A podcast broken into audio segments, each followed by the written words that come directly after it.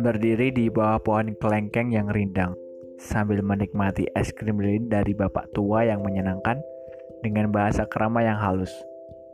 Sambil ku menikmati es krim lilin yang hanya satu potong dan terasa manis setelah perlahan meleleh di mulut. Menikmati satu es krim milikku dan milikmu sambil malu-malu, aku banyak bercerita.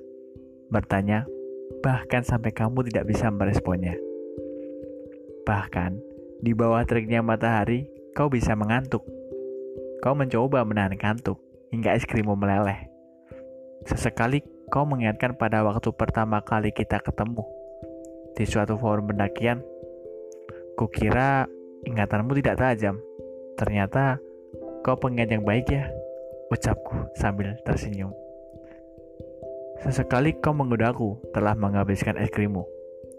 Ceritaku yang menurutku seperti novel itu sampai kamu rekam agar bisa mengingat dan didengarkan lagi.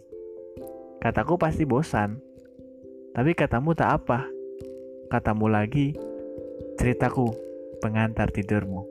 Bye, soloku susah sinyal.